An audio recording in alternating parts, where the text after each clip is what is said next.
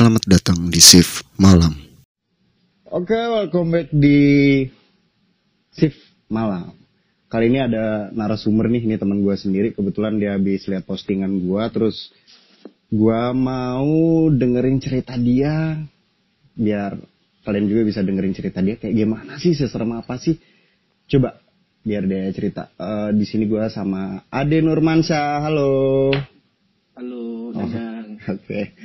Eh, nama gue di sini Akta Pak. Oh, ah, oke. Oke oke. Eh, sempet kayaknya tadi sempat bilang apa ada kejadian-kejadian mistis gitu ya pernah ngalamin sendiri atau memang rame-rame atau sama temen atau cerita temen nih? Kebetulan gue ngalamin sendiri. Oke oke oke Jadi oke. kita dari ini aja cerita awalnya ya. Oke oke kita buka sinopsisnya deh. Jadi kan gue dulu sempet kasus di mana ekonomi keluarga gue down banget tuh. Mhm. Itu Iya. sekisaran tahun berapa tuh?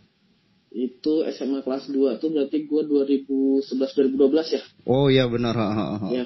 Iya iya iya. Jadi gue tuh sempet jadi OB nyambi tinggal di mes di suatu inilah ya Perusahaan atau apa? perusahaan gitu atau sih gimana jelasnya suatu perusahaan lah intinya kayak gudang pakan gitu deh Oke. Gudang- Pakan apa tuh? gitu. Pakan apa itu? pakan udang kalau nggak salah Hmm. macem-macem dia lah Di Jadi daerah sistemnya mana? koperasi itu di daerah Lampung Rawajitu Oke oke oke Lampung Rawajitu. Oke terus terus. jadi singkat cerita waktu ekonomi keluarga lagi down kan gue tertinggal sendirian tuh di situ karena masih sekolah juga jadi Oh. Mungkin ini yang disebut namanya firasat mau ditinggal orang terdekat mungkin ya Oh iya iya iya. Em, apa hubungannya Jadi- tapi Pak? ya bentar dulu nih ini ceritanya beneran Oh, gue iya. sendiri Oke oke. Jadi sebulan sebelum bokap gua ninggal tuh bapak gua ninggal, Hmm. itu gua pernah dimimpiin didatengin beliau. Hmm. Dia itu pamitan, intinya pamitan lah gua ya namanya mimpi kan awam awang-awam lah, nggak nggak seberapa lancar gitu lah ceritanya kan ya. Heeh. Jadi kayak Oh nggak jadi nyambung gitu. jadi- Jadi, tahu-tahu bapak gua datang aja, mim- dari mana. mim- mimpi itu posisinya lu ba- apa almarhum masih hidup gitu ya? Iya. Hmm. Nah emang lu di situ tinggal sendiri atau gimana? Dulu sih gua ada ada temen gua sih. Namanya Agus lah, lu tahu sendiri lah. Oh oh iya iya iya gue Agus gue inget. Hejo, Agus Hejo tuh Iya iya iya iya. panggilannya. Ah. Nah, dulu gue tinggal berdua sama dia tuh Mas Yan. Mm-mm. Gue dulu tahu elu, cuman belum belum terlalu akrab kita dulu ya kayaknya. Iya iya benar benar. Terus terus gimana di mimpi itu? Nah di mimpi itu bokap gue pamitan. Mm-mm. Nah, jadi waktu gue mau naik, kalau nggak salah kalau nggak naikkan kelas 2 SMA, kalau nggak ulangan semester triwulan kayaknya. Hmm. Itu bokap gue ngabarin gue kalau dia sakit sampai muntah-muntah darah tuh.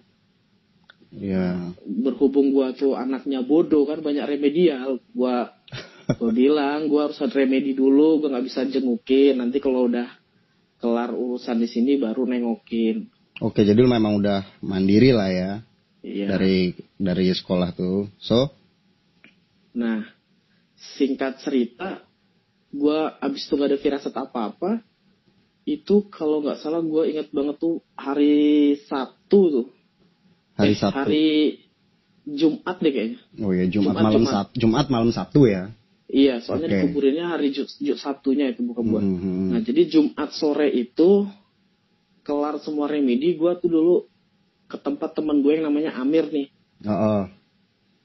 Nah gue ada niatan sama dia mau ngomongnya acara pramuka jadi mau bohongin orang tua dia padahal mau ke rumah kakek gue itu tadi yang ada bapak gue itu yang lagi sakit. Mm-mm.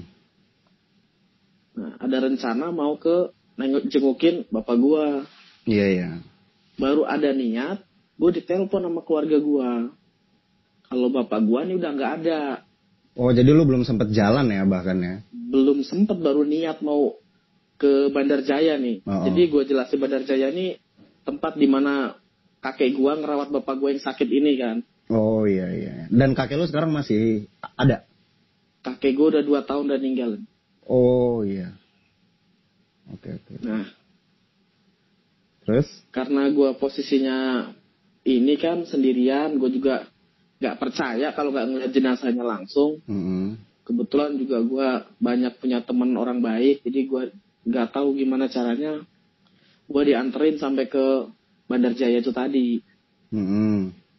nah sesampainya di Bandar Jaya ya ya gimana lah kalian pasti tahu lah gimana kalau kita ngelihat sosok orang terdekat kita udah jadi terbentuk Ya. kaku lah Ya orang tua lah ya itu bukan Iya. bukan sekedar sosok terdekat ya orang penting lah dalam hidup kita. Nggak ada nggak ada bokap lu, lu nggak ada bro. Iya iya makanya itu nah Iya terus terus. kan kita ya gue lah gimana ya lu kan lu tahu sendiri gue orangnya kayak gimana Oke, ya gue tahu. di bidang agama kan lu tahu sendiri gue bukan orang yang alim sholat Oh. juga jarang Iya gue bisa sholat juga nggak pernah sholat Hmm. ngaji juga gue udah pada lupa iya iya. nah jadi Pada saat itu ya. ya ya sampai sekarang juga masih belajar lah ya terus. nah waktu hari ketiga kan kalau orang meninggal tuh dibacain yasin sampai satu minggu kan ya Mm-mm. kalau nggak salah nih Ya. kalau di kampung adatnya sih kayak gitu Mm-mm. yasinan gitulah Iya ya Nah, Sina. di waktu hari ketiga itu karena pikiran gue juga lagi kalut, gue kayak nggak percaya aja gitu.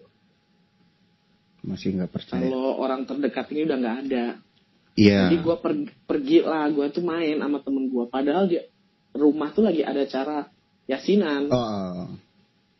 Jadi jangan ini flashback sebentar. Jadi yang nganterin gue ke Bandar Jaya tuh ada temen gue dua tuh namanya Amir sama Agus tuh nganterin. Mm-mm. mereka posisinya udah pada pulang ke rumahnya masing-masing lah, udah pada pulang nganterin gua. Jadi gua tuh ibaratnya gak ada teman curhat, gak ada teman ngobrol lah. Gua Iya. kalut keluar sendirian aja bawa motor ngegas gitu aja nggak tahu Ah. ke mana ya. Nah singkat cerita gua lagi nongkrong, gua inget gue sebagai anak itu baik gak sih ngelakuin kayak gini? Mm-mm.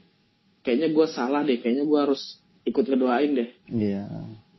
tapi ya namanya orang tua kan pasti ada salah kan ke anak-anaknya tuh ada janji yang belum ditepatin atau gimana kan Terus terus. kayaknya itu yang bikin stres gua jadi gua mutusin ah kayaknya beneran gua salah ini tingkah laku gua Oh, Apa yang lo lakuin saat itu tuh nggak Nah, bener iya. lah pada intinya di saat-saat itu gitu ya. ya jadi gua memutuskan buat pulang lah Hmm. acara itu kan udah selesai tuh gua pulang malam banget tuh antara jam 1 atau jam 2 Oke. Nah, masuklah gua ke kamar tamu di rumah itu. Di rumah kakek gua. Di situ ada ibu gua dan adek gua. Gua tidur, ingat banget gua tidur. Gua tidur setengah sadar. Oh masih kalau kata ini mah tidur ayam ya Mas Yan ya. Iya. So- so- Jadi seumur hidup gua, gua tuh nggak pernah namanya ketindihan, kerep-repan atau gimana. Ah, ah, iya iya iya. Dan gua juga nggak per- nggak terlalu percaya apa itu makhluk halus karena belum pernah lihat secara langsung kan. Haha. Ini gua bisa ngelihat bapak gua yang udah meninggal meluk gua dari belakang dan. Jadi lu posisinya rep-repan itu tuh Padahal gue posisinya tidur miring ngadep ibu gua, jadi gua sama ibu gua tuh adep-adepan. mm Tapi ibu gua udah tidur dan gue tuh bisa melek dan bisa bangun. Iyalah ya tau lah Kan rep-repan kayak gimana selama ini Iya, kan kata gua orang begini-begini. Kalau rep-repan tuh kan kita ketindihan ya kalau bahasa ininya ya kita emang lagi tidur inilah ada Iya. kecapean mungkin Oh, ya. oh. Terus terus? Ini yang ya mungkin gua tuh sugesti juga atau nggak tahu tapi yang jelas ini bener-bener bapak gua meluk dari belakang dan kepalanya tuh di pundak dan gue bisa ngelirik. Dan itu kejadiannya eh, sempat beberapa detik, menit atau cuman sekilas doang. lama dan jadi gua tuh kan nggak bisa hafal ayat kursi nih Oh, lu Nah, nggak hafal ayat nih ya, kursi. kan gua nggak hafal ayat kursi nih Eh, eh, lupa lah ya, bukan nggak hafal ya. Iya nggak hafal sampai sekarang juga gua harus baca dulu lah ibaratnya Oh, oke oke. Terus? nah jadi gua kan nggak bisa baca doa apa apa jadi gua baca al-fatihah Ah, ah.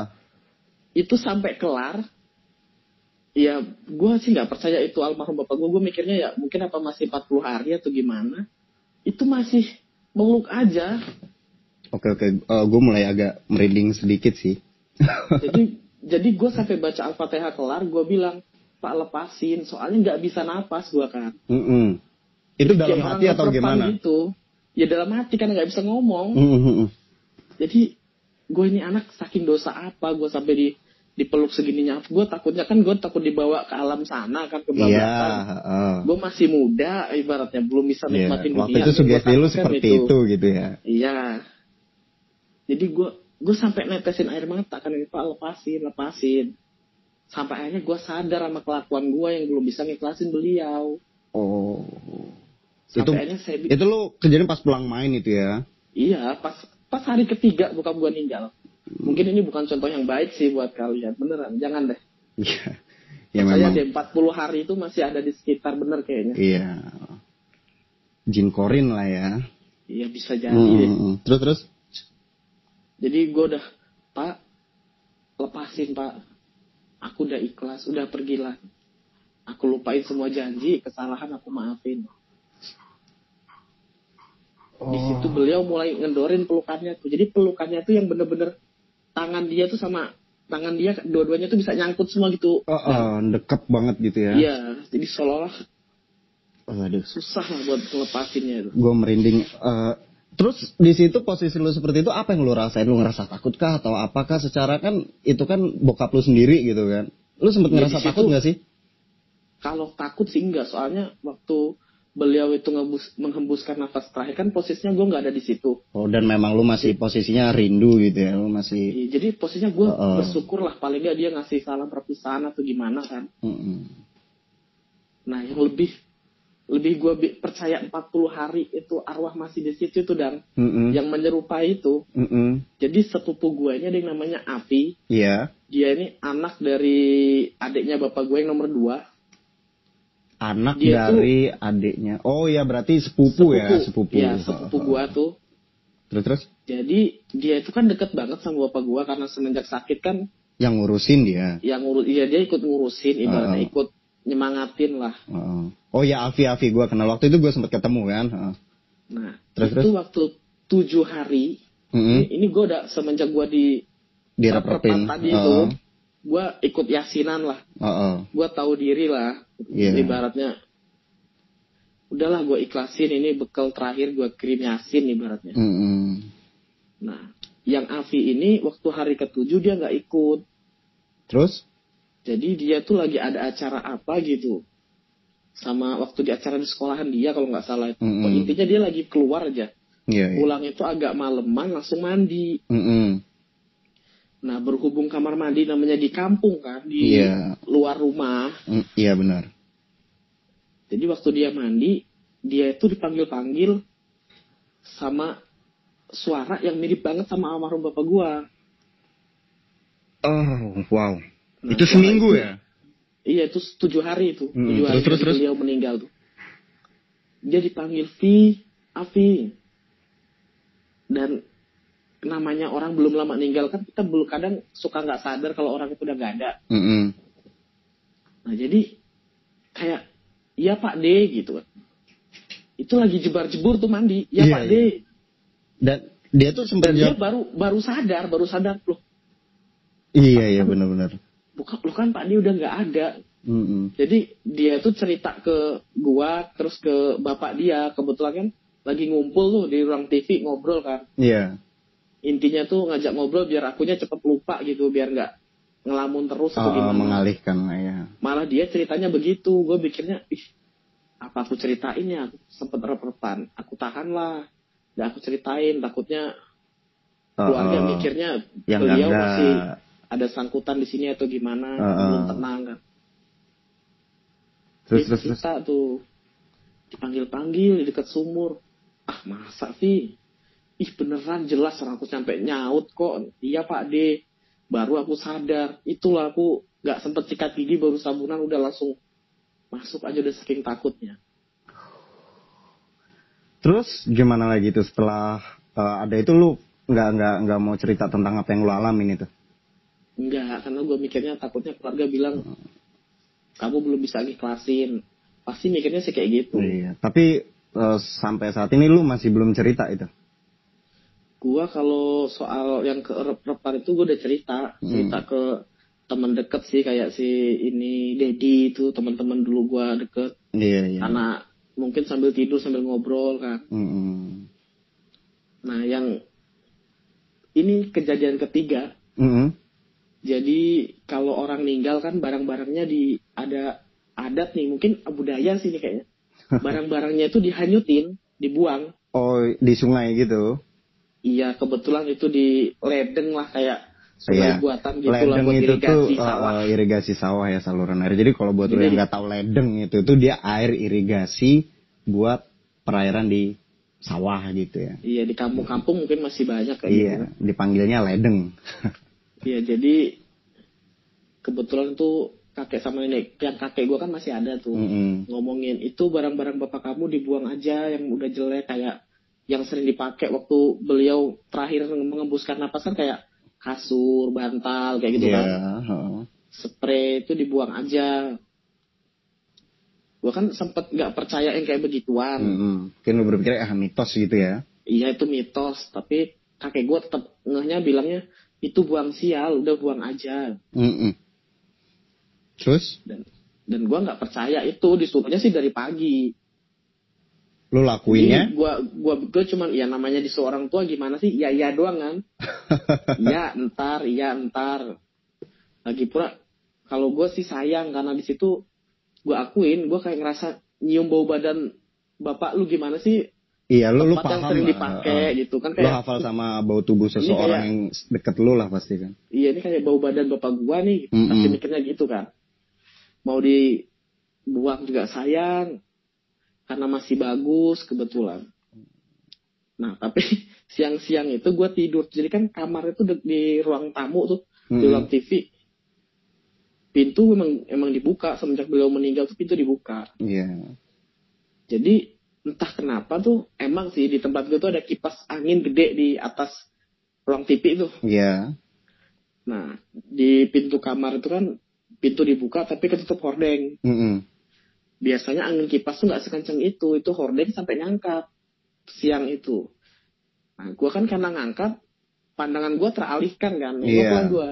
Otomatis langsung lo ngeliat ke horden itu tadi ya. Nah, nggak sengaja gua ngeliat ada bapak gua duduk di kasur. Oh. Itu udah lewat dari tujuh hari deh, gue lupa itu berapa. Jadi sekilas tuh hordeng ngangkat sebentar, cuman persekian detik deh, nggak nyampe satu detik dan. Tapi jelas banget tuh beliau duduk. Oke oke, gue merinding ini. oh terus terus terus, gimana gimana? Mikir, masa iya gue belum ikhlas? Kan gue udah bilang gue udah ikhlas. Lu bener-bener, lu waktu itu bener-bener gak takut ya, bener-bener lu dalam keadaan apa yang lu rasain gitu lo, lu ngeliat gitu. Gue gue mikirnya, wah ini gue masih ke distract nih gara-gara gue rep-repan. Iya mungkin lu Pernah berpikir, gua oh itu sugesti gitu gitu, aja. ya. Nah iya gue mikirnya logika aja sih siang-siang lo. Hmm. Dan tengah hari bolong tuh sekitar jam satu jam 2 lah. Hmm. Terus? Gue mikirnya, ih itu bapak gue kan. Langsung gue berdiri, gue buka itu masuk kamar. Oh. Nggak ada siapa-siapa dan Jadi pas lu berdiri, gua- jalan ke gua tuh- kamar dia udah nggak ada di situ ya. nggak ada dan gue tuh duduk sendirian. Jadi kalau ada berdua atau temen atau sepupu gue gitu ya, Heeh, gue kan bisa nanya lu lihat atau enggak gitu kan. heeh. Kan gue bisa ngecek kalau gue ini halusinasi. Iya, Ini karena gue sendirian gue bingung. otomatis Kayak orang lu sendiri gimana? pasti kan gitu. Iya, ya gimana sih? Lu kalau ngelihat begituan, ih, gue mau tanya sama siapa gitu kan? Bingung lah. Akhirnya dengan berat hati sih gue itu minta tolong sama om gue. Heeh. Om ya udah yuk buang ini yuk. Mungkin benar kata Mbah buat buang sial. Mm-mm. Gue pun buang barang-barangnya itu ya dengan gak ikhlas lah. Iya, sebenarnya. kalau kata orang mah buang sial gitu ya, padahal kan tujuannya beda-beda gitu ya. Iya. Mm.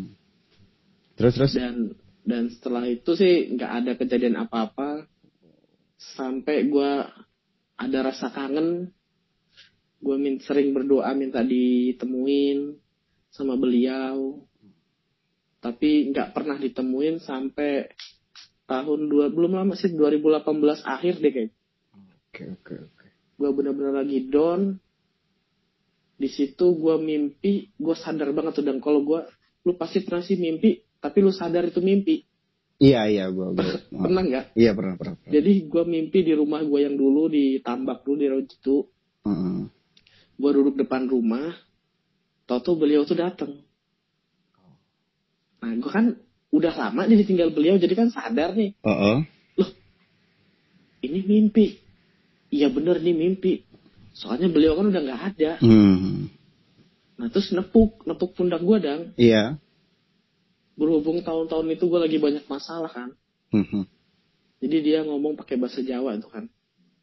Gimana gimana apanya pak gimana jalaninnya ya berat lah ini berat banget sebenarnya nggak kuat kenapa pergi terlalu cepet sebenarnya pakai bahasa Jawa dan ya Iya oke. Ya, ini gua translatein nih Oke langsung. kenapa pergi terlalu cepet jadi bapak gua tuh ngejawab sebenarnya nggak nggak terlalu nyambung sih Hmm. gua nanya dia Iya, "Pergi namanya mimpi, cepet?" gitu ya. Iya. dia cuma bilang anak laki itu harus kuat titip mama titip adik. Udah. Itu Habis itu terakhir gua- sampai sekarang udah nggak pernah ada sugesti nggak atau pernah lagi gua Oh. mimpiin atau kangen lagi sama dia udah nggak ada lagi. Itu terakhir gua mimpiin dia tuh. Mudah-mudahan beliau ditempatkan di surganya Allah ya. Mudah-mudahan pokoknya yang terbaik lah buat bokap lu buat semuanya buat kalian juga. Dan pesan lu apa nih buat teman-teman dari apa yang lu alamin selama ini nih pesen gua sih sayangin orang terdekat. Terus Ya. kalau bisa kirim doa lah. Iya. Jangan pernah remehin apa itu yang namanya kirim doa. Iya. Karena sebenarnya tuh mungkin mungkin emang bener sih. Kan kalau menurut agama juga 40 hari arwahnya masih di sini kan. Dan lu ngalamin sendiri ya. Ya itu gua ngalamin sendiri. Dan semenjak itu nggak pernah sih gua ngerasain namanya ngelihat makhluk halus atau apa gitu nggak pernah sih selama hidup gua Aman. paling ngeliat orang kesurupan gitu dengar suara gitu doang selebihnya nggak pernah sih sampai kejadian ngeliat makhluk halus oke gila cuman terus terus doang Pak. jadi Bener-bener poinnya real. sayangin orang terdekat lu, orang tua lu, siapa pun itu yang sayang sama lu selama dia masih ada. Karena kita nggak ada yang tahu ya nggak namanya umur ya kan. Iya. Bener banget. Oke, D cerita Ya. lu bener-bener buat gue, wah gimana ya ternyata apa yang jadi mitos tuh lu alamin gitu ya. Kadang kan ada orang yang percaya, ada yang enggak dan lu ngalamin sendiri itu kembali ke keyakinan masing-masing gitu kan. Iya benar itu. Hmm. Oke, thanks deh buat cerita lu. Semoga bisa inspirasi yang lain ya. Tergantung para pendengar lah nilainya kayak gimana. So, Iya, iya. eh, buat teman-teman nih yang mau tahu Instagramnya si Ade Nurmansyah, eh, boleh lu sebutin nama Instagram lu deh? Eh, at ad underscore Nurmansyah Nurmansyah 21 At Ade underscore Nurmansyah 21. 21 ya. Nurmansyah pakai Y atau pakai I? SY SY, oke. Ah. oke deh, thanks buat cerita lu. Thank you banget udah gabung di shift malam. Ya, thank you juga Dang udah dengerin cerita Oke, gua. buat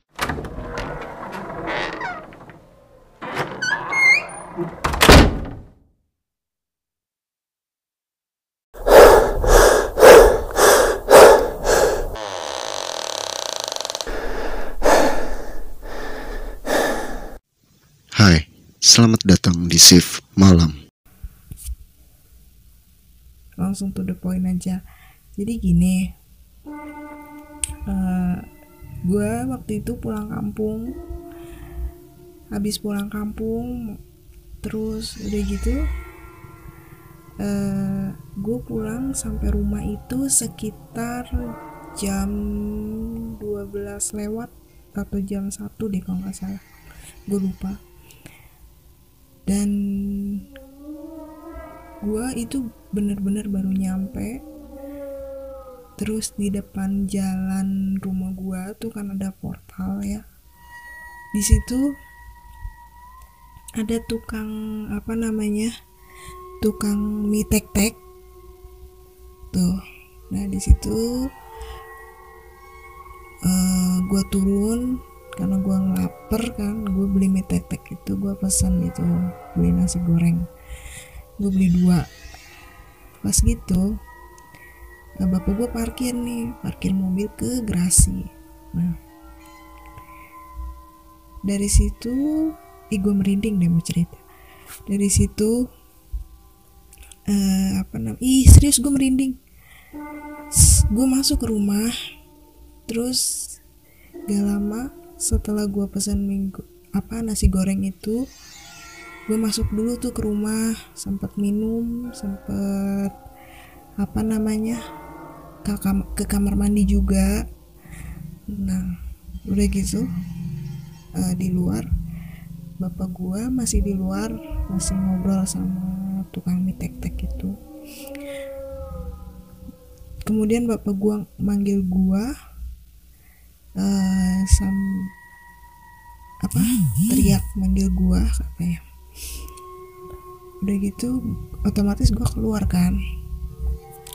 Gue keluar gue ngambil pesanan gue itu gue bawa piring dua kanan kiri gue bawa. Dan di situ gue jalan masuk ke rumah. Jadi di dekat rumah gue tuh kayak ada pohon mangga menangka gitu. Ih serius gue merinding. Terus udah gitu apa namanya pas gue jalan di situ jadi tanahnya itu konblok konblok. Nggak bukan semen bukan ubin.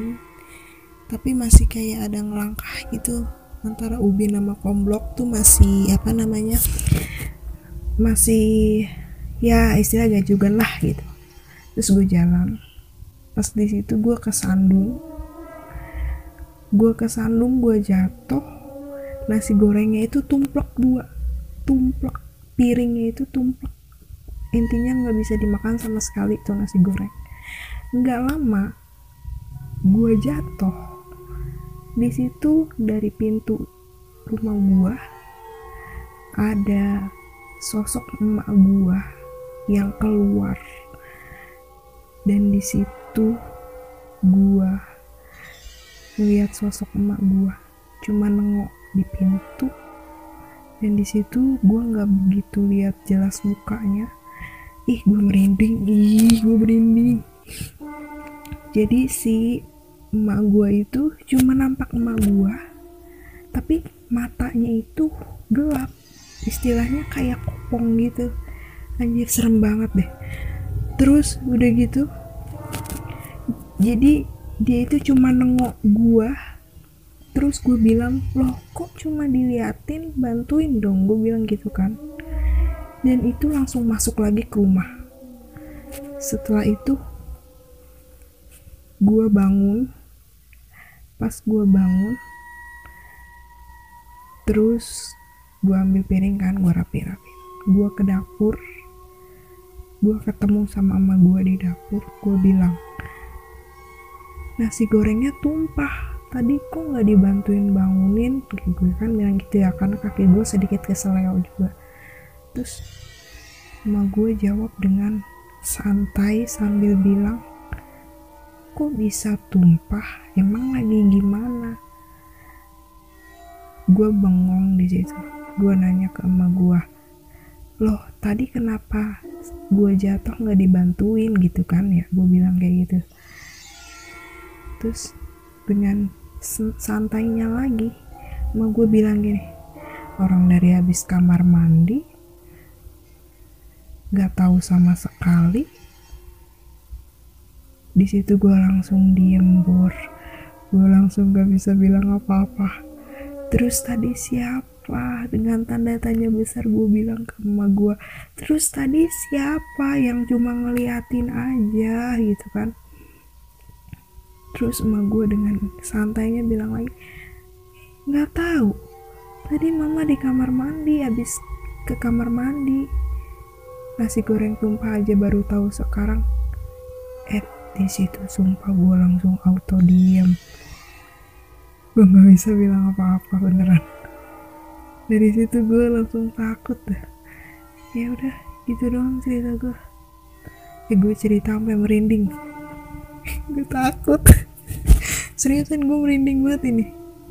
Gue nggak berani pada cerita kayak gini